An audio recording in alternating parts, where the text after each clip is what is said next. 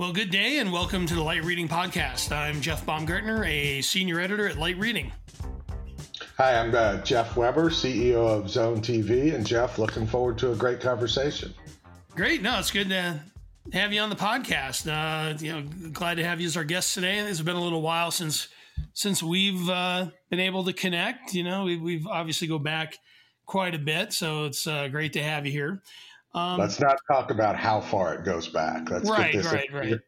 Yeah, we won't put any like round numbers on it. We'll just appreciate that. Just to keep things there. But I thought just to kind of kick things off and to give everybody their bearings that maybe aren't totally familiar with Zone TV, but just give us an update on the status and the focus of the business. You've been generally focused on the FAST sector, the free ad-supported television arena, but it would be good to kind of get an update on the company. It's been a little while. Yeah, absolutely. Thanks. So, the company is actually just over 20 years old, and so a long history. And there's really two primary pieces to the company now. The longest, running piece of the business is our interactive experiences. That's a product line we call Engage. That actually started, if you're familiar, all the way back with Santa Tracker on the U-verse days and on Bell Canada. And right. that was a interactive experience that consumers could come to on their pay TV service. We evolved that and created essentially a framework so we can bring any types of content in, Jeff. And so what started out as just Santa Tracker, we've now run Game of Thrones experience for the final season of that, for the launch of Space Jam. We've done HBO Max. We're out there right now with House of Dragon. And so it's really this merchandising and promotion platform and engine, and we can drive interest, whether it's a holiday date, whether it's a season premiere, a movie, et cetera.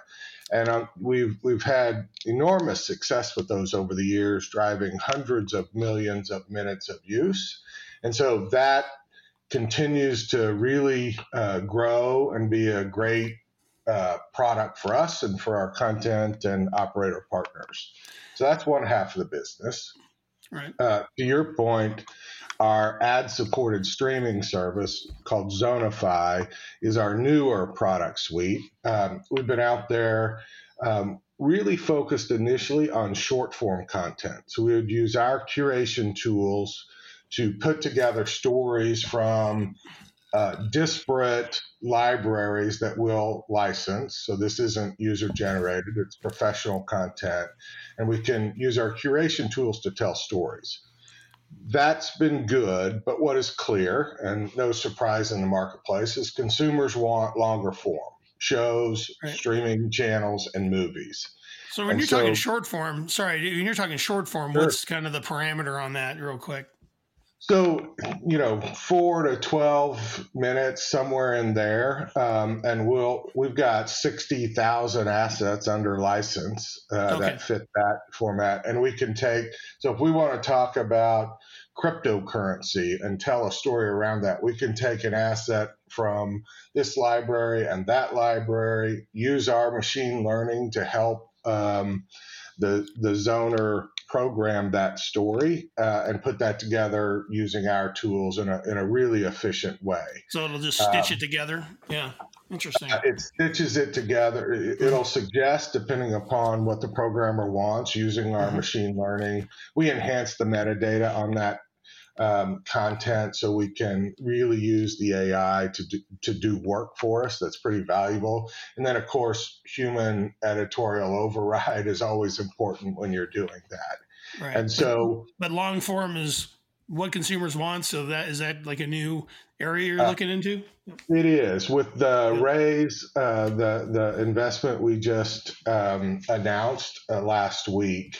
A big piece of that is we're bringing long-form content in, both movies, TV shows, as well as streaming channels, and really broadening the type of content that's available. So we'll continue with the short form. That is absolutely something customers like, but we wanted to add movies, TV shows, et cetera. And so that's where we're going, and it's pretty exciting. Let's dig into that a little bit, right? Yeah, because you mentioned the recent news with 22.5 million, right, to help drive growth. And Block Communications is on board as a partner, and so they tie into the cable and media world. You know, they got Buckeye and is it Max South Broadband? So they have some operators attached to Block Communications. So some people might not know Block by name. Probably in the industry they know about them. But what was the importance about getting Block on board and kind of having having them involved with Zone TV? Very important and already proven to be a terrific partner. And the importance in a couple of ways. One, obviously they provided money, which was important to us. I don't want to understate the importance of that. Let's make sure of that. Yeah, right. Yeah. Yes. But equally important, seriously, equally as important is their view of the importance of the streaming space. They really liked what we're doing, our vision, and have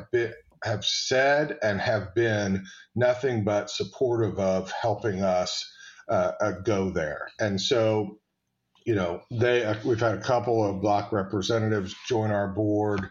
In addition, at the same time, Dave Shaw, who Jeff, you know, from his days and CEO of Weather and TiVo, Experian, and most recently Polly, he's joined our board as well. And so with the addition of those players to our existing board, I mean, it's really helped us step up and provide guidance and vision that is really useful to myself as the CEO and Doug Edwards, the founder of the business. It's just been a great partnership, and we're feeling very good about working with them and how we move the business forward. Okay. And as you move it forward, right, you had mentioned one reason for the funding is to help you with long-form content. So you intend to we'll talk a little bit about your plan there. I mean, I imagine it's licensing. Are you going to do originals? I mean, that's super expensive, but, maybe give us a feel for how you intend to kind of put that money into play and help out in that area. Yeah, absolutely. I think in some ways it's fairly straightforward in what you would expect. Okay. We're out there actively doing rev share deals with studios for movies, TV shows, and streaming channels. So, where we can, we're not interested in signing up for big MGs. We're not interested in creating originals and, trying to create a studio to rival Netflix and others. So this is very much about building a product, which is, our history and what we're really good at. That is a better product, easier, cleaner, all of those kinds of things. But also breadth of content is very important for us as we think about how we're going to compete. So what we just talked about, Jeff, having movies, having short form, having TV, having streaming channels, putting our machine learning to work and personalization to work in different ways. We'll have some announcements as we get a little closer to relaunch on some other things that are pretty interesting in how we differentiate, but we really feel good that we're going to have a unique experience. Right. Well, that's one thing I did want to dig into, and not sure how much specifics you can paint around it, but when we kind of look at the FAST arena in particular, I don't think there's ever been as many players, or that part of the industry has been as competitive as it is today. And you've got, a wide range of players, including a lot that have are attached to major media companies, right? And so in order to compete and differentiate, you know, in that market is, I imagine, going to be a challenge for anybody. So from your side, I think you did talk about some details about how you're going to do it, but are there other ways that you can kind of differentiate? Are you going to lean maybe harder into the interactive side and kind of how it maybe counteracts or cross-pollinates with the long-form stuff you're doing? Yeah, so there's a number of ways that I think where we have advantages. I hit on some of them, breadth of content at the core of that. And I would say we will have interactive content in our streaming or ad-supported streaming offering, Zonify. But a couple other things. We've been out there, as we talked about, Jeff, with the short-form content, and our distribution is actually quite good, even though prior to this funding round, haven't been doing much in the way of marketing. That obviously will change as we relaunch the Zonify 2.0 service.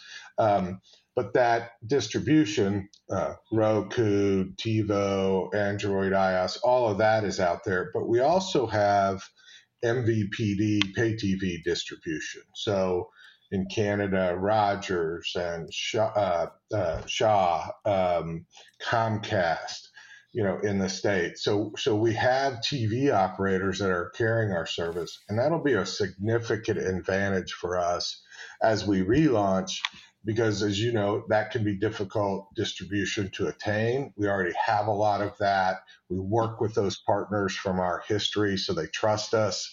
We know how to operate on set tops, and that you've been in there for quite a bit, on the pay TV side, right.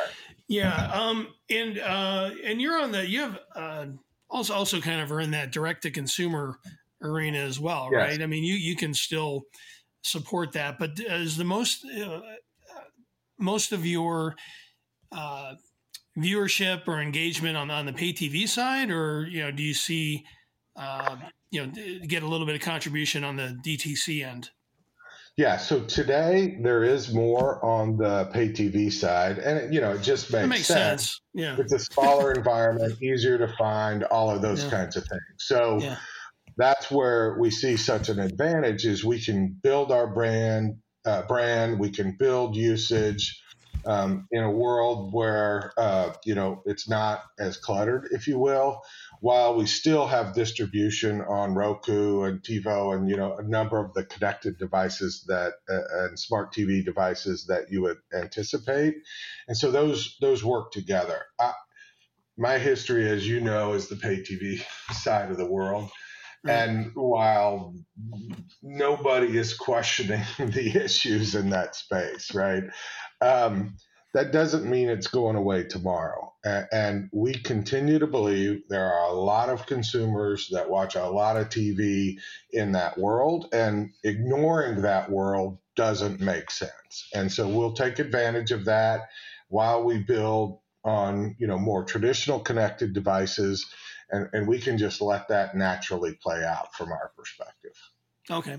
And I wanted to back up a little bit too, because you had talked about the two sides of the business, the interactive side. And it was good to get the update that I remember the Santa Tracker stuff early on how on X1 suddenly it just like appeared, it was like hiding out in the open all of a sudden. It sounds like you've done, a lot more. And I do recall some stuff going around Game of Thrones and House of Dragons and so forth. But when you look at those two sides of the business, are they pretty even in terms of revenue source, or is there one piece of the business that's kind of the main driver right now? Yeah, so the interactive side of our business, which is where Santa and Game of Thrones again, that product line we call Engage is absolutely larger today. Okay. I think the upside opportunity on Zonify is probably greater, but today the traditional side of our business. The good news for us is we're not in this position where the traditional side is shrinking and we need to grow the new side to compensate. The traditional side is growing also, which is a fantastic place to be. And we see enormous opportunity over there, and you'll hear more from us as we go through over the next several months. So we really are growing both sides, but Zonify, the ad-supported streaming, don't have to explain to you what's going on in that market today, has enormous upside. It's exploding over there. It's exploding and doesn't feel like it's slowing down. And we don't have to take a very big piece of all of that to have a really significant business there. Okay. Yeah, I wanted to concentrate a little bit on Engage, right? Because I think in the, what we've seen, it's, I don't know if it's like an interactive, like walled garden, is kind of how I've seen some of it. It's like the self-contained thing. Yeah. It's kind of like, hey, here's an environment around Game of Thrones, and you can play games, you can get video assets, you can do, a lot of different things within it. Right. So, where do you go from here? Like, interactivity was part of the funding. So are you looking at like interactive ads, or, where does it go from here?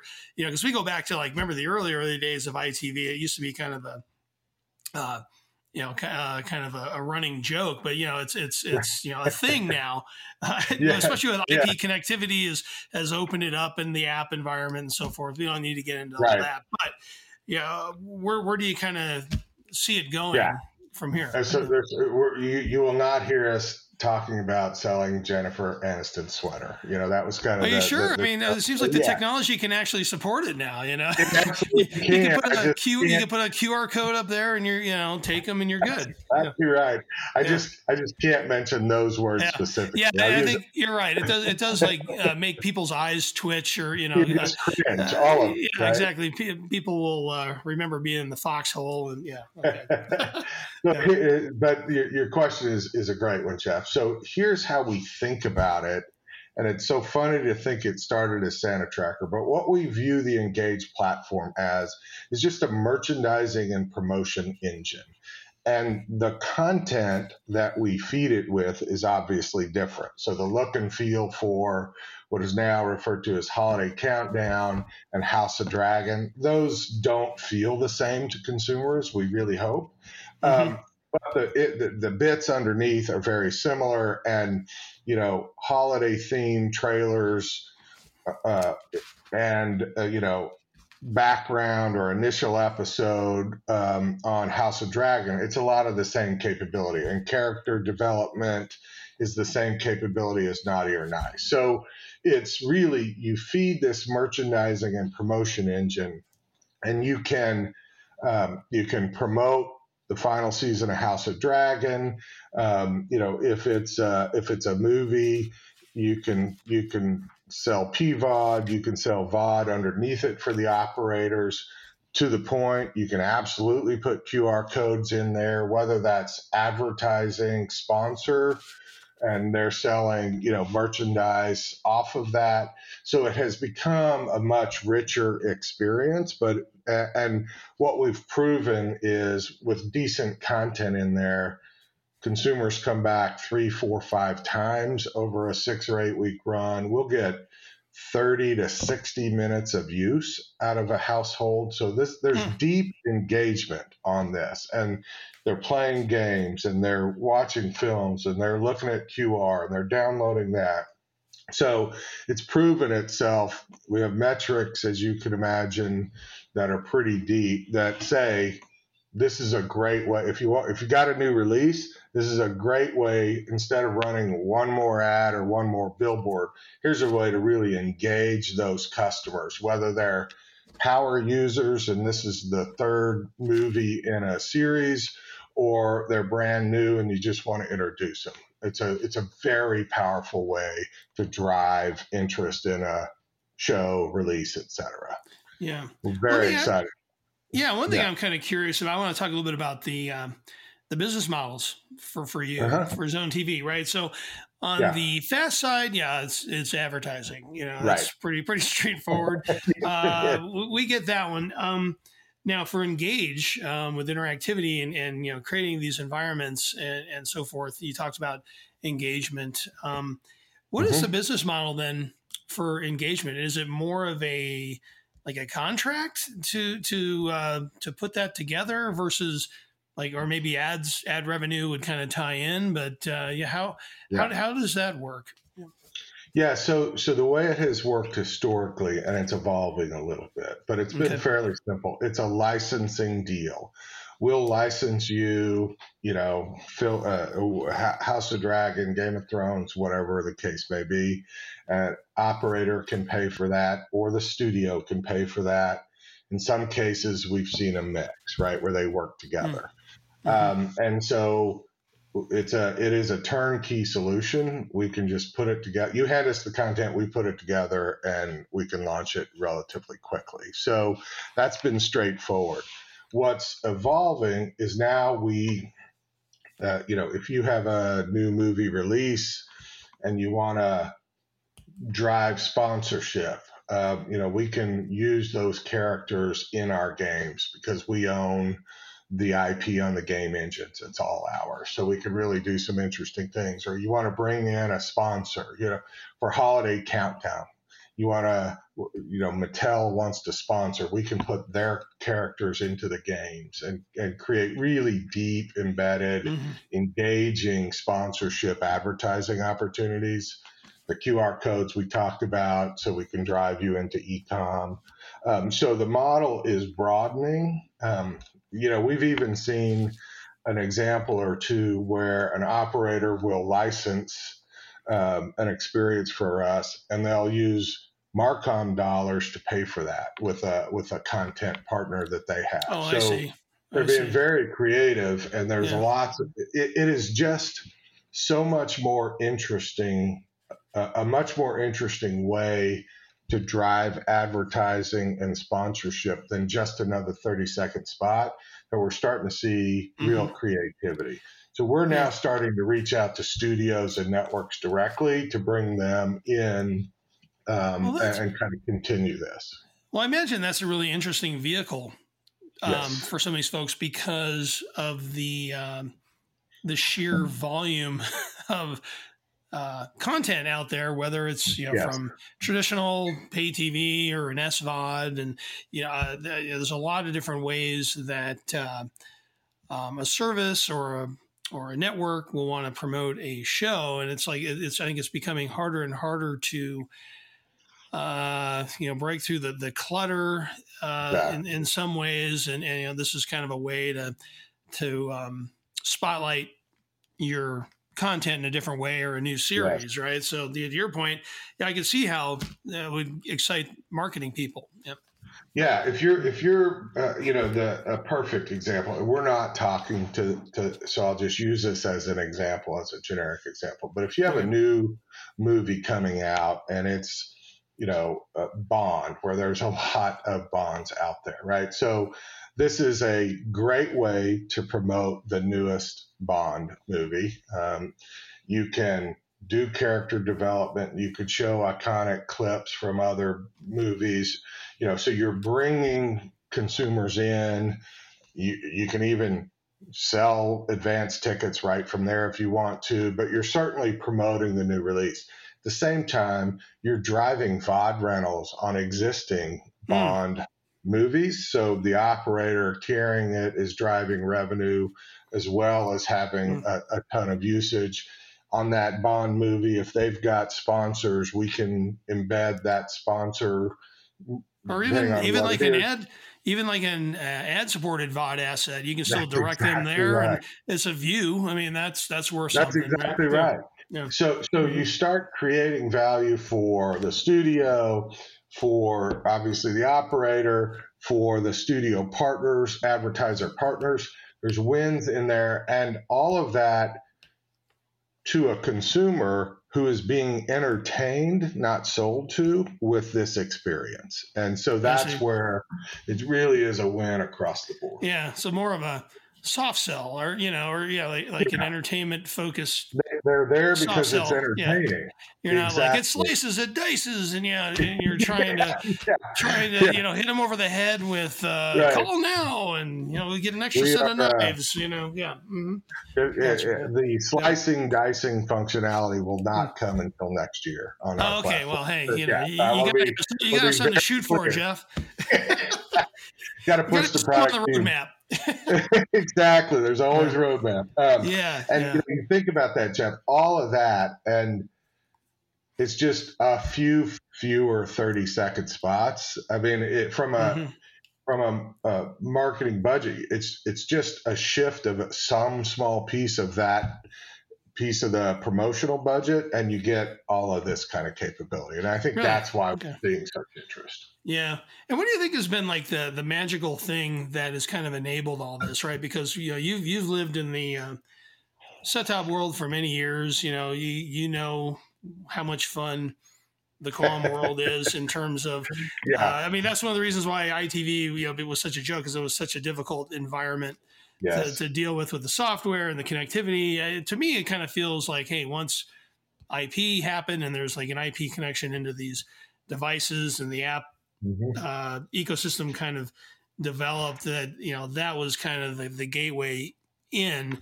Or was it something else? Also priorities. Where they're going to place a priority. I mean, that's the other thing. Right.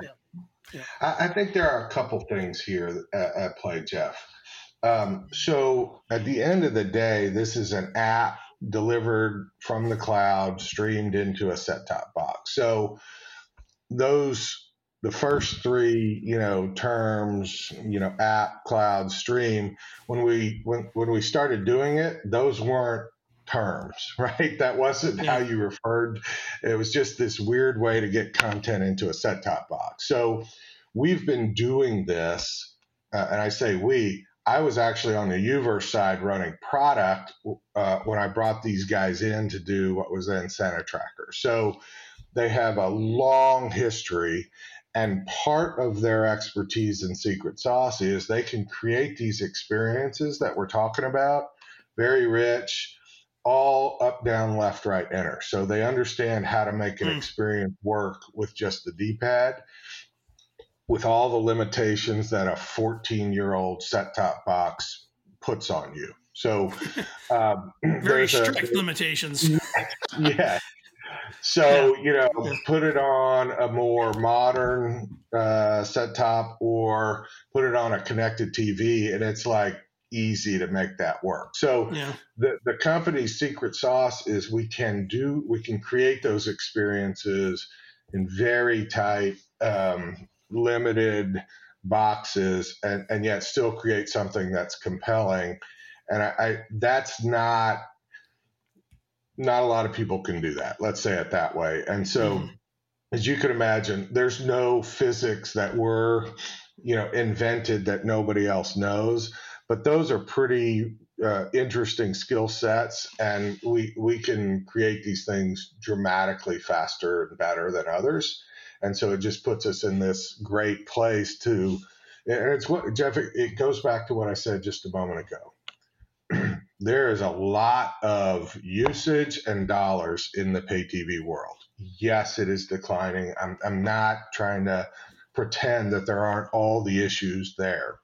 However, if you can create interesting experiences, people watch them. And so that's what we're doing. Yeah. Well, that's the one thing I wanted to ask you to do, right? You put on your pay TV hat, you were right in the middle of the pay TV world back at U-verse. And like you said, the pay TV business is challenged, right? You mentioned, experiences, new experiences, richer experiences can help. But if you were in the pay TV business, again, as your core product, I mean, what would you consider doing to either stop the bleeding or even stand a chance at rekindling something that even approaches subscriber growth? Because one of the issues is the underlying business is kind of going through some interesting times with content. A lot of the really good stuff going to DTC and so forth. Right. So listen, I think that, you know, I'm not sure you're going to turn it into an explosive growth business. So I'm not suggesting that. Yeah, I'm not saying, make magic happen, but you do a miracle, Jeff? Yes. There you go. Right. But I'll tell you what, I do believe that if you have, a traditional pay TV service, there is life in there. And where I go is, if you're going to be a real video provider, you must participate in the FAST space. If you don't have a FAST service offering, and I don't mean carrying necessarily somebody else's, you have to offer a service, and that means you have to be in the aggregation of digital space in some way, shape, or form. So your consumers don't have to leave you to go get all of that content that's out there that is delivered ad supported. So I think that's the first thing. And the other thing I would say is, and I, having lived in that role, I totally understand where the product teams are. You know, you're moving to a new space, a streaming cert, whatever that is. It's very hard to put investment into a service that is declining. But just walking away from those services is a mistake. I mean, we've had operators where we're making money. And some are doing that. Yes. No. Yeah. Many are in some form. We've literally had operators that we had a money-making service on both sides, and they stopped it because they just wanted to stop messing with their, old service. And it just, frankly, the economics don't make a ton of sense to me. So I guess all of that is to say, smart investment in those existing platforms will extend them. And no, you're not going to put a multi-billion-dollar investment, but putting an ad-supported service, creating, digital onboarding capability, those are the kinds of... Have a merchandising and promotion platform, which I totally get is self-serving as I say that, but you shouldn't walk away from those services. There are dollars and viewers there that will be there a long time. Okay. Well, the last thing I wanted to do was have one final question kind of in the advertising arena, right? We've seen a lot of subscription video on demand services out there with ad-based options, with Netflix being the latest to announce, what they're going to do here coming up. So what do you kind of make of that trend, right? I mean, you always want kind of a dual revenue stream if you can have one on subscription. And I mean, ad support, that's what pay TV has kind of lived on, but now we're seeing it all over SVOD. But, how is that good or bad? For Zone TV, right? Because ultimately, it kind of creates more fragments in a fragmented market. But to your point earlier, you said you don't need to necessarily own the world in order to live in it. Right. So I think it's very good for us. If Netflix, who has sort of built their business obviously on SVOD, no ads, feels the need to start to get into a lower priced ad supported space, there's a couple things in there. One, it tells me I'm sitting in the right place and it's not, in 6 months going to go away, right? That's a place where big players see they have to play. And, from a consumer perspective, if I'm paying and I have no ads, that's one thing. But if I'm paying a little bit less, now I'm still getting ads, I'm still getting breaks, that starts to feel like, a short hop to, well, if I'm going to take ads, it might as well be free, which is, I hope that's where consumers go. So you completely understand why. And we've seen some of that. Yeah. We've seen a free option even on the premium side. Yeah. Mm-hmm. That's right. And now, what are you, and what are you doing with your brand, and what do consumers expect from you? All of those things start to get questioned. So from my perspective, it is a, this is not an easy decision. I don't make those comments like, well, it's obvious they shouldn't do that. That's not my point at all. Very, very tough calls on their side. But for my little piece of the world, I think it's great because it's going to drive more people to try ad-supported, to use. Yeah. And that's where now what we have to do is have a better experience than any other free service. And that's what we're trying to do. Yeah. And, you know, that's how, you know, we can really win, I think. Yeah.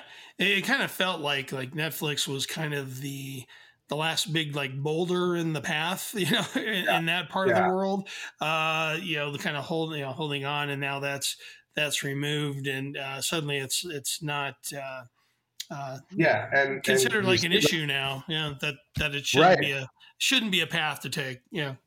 No, and so not only is it, okay, so I'm seeing ads, but okay, wait, I can't get that content even though I'm willing, because the rights, I mean, you know how messy that's going to be, and consumers are going to get a little confused at that point. And well, it's going to take some time to kind of iron all that out. You're right, because there's part of, like, I think they were saying like 10% or something of the library would not initially be supported because of the rights, but they're going to have to go back and fix that. And then, going forward, obviously they'll cover their butts on every content deal going forward, and it won't be an issue. But it's kind of this phase that they're going to have to kind of get through. It'll be messy sure. Great. So, Jeff, I think that's where we're going to end it for today. You know, it was great to catch up with you. And thanks again. Yeah, thanks again for being on the podcast. Happy to do it. Always good to chat, Jeff. Thank you. Thanks.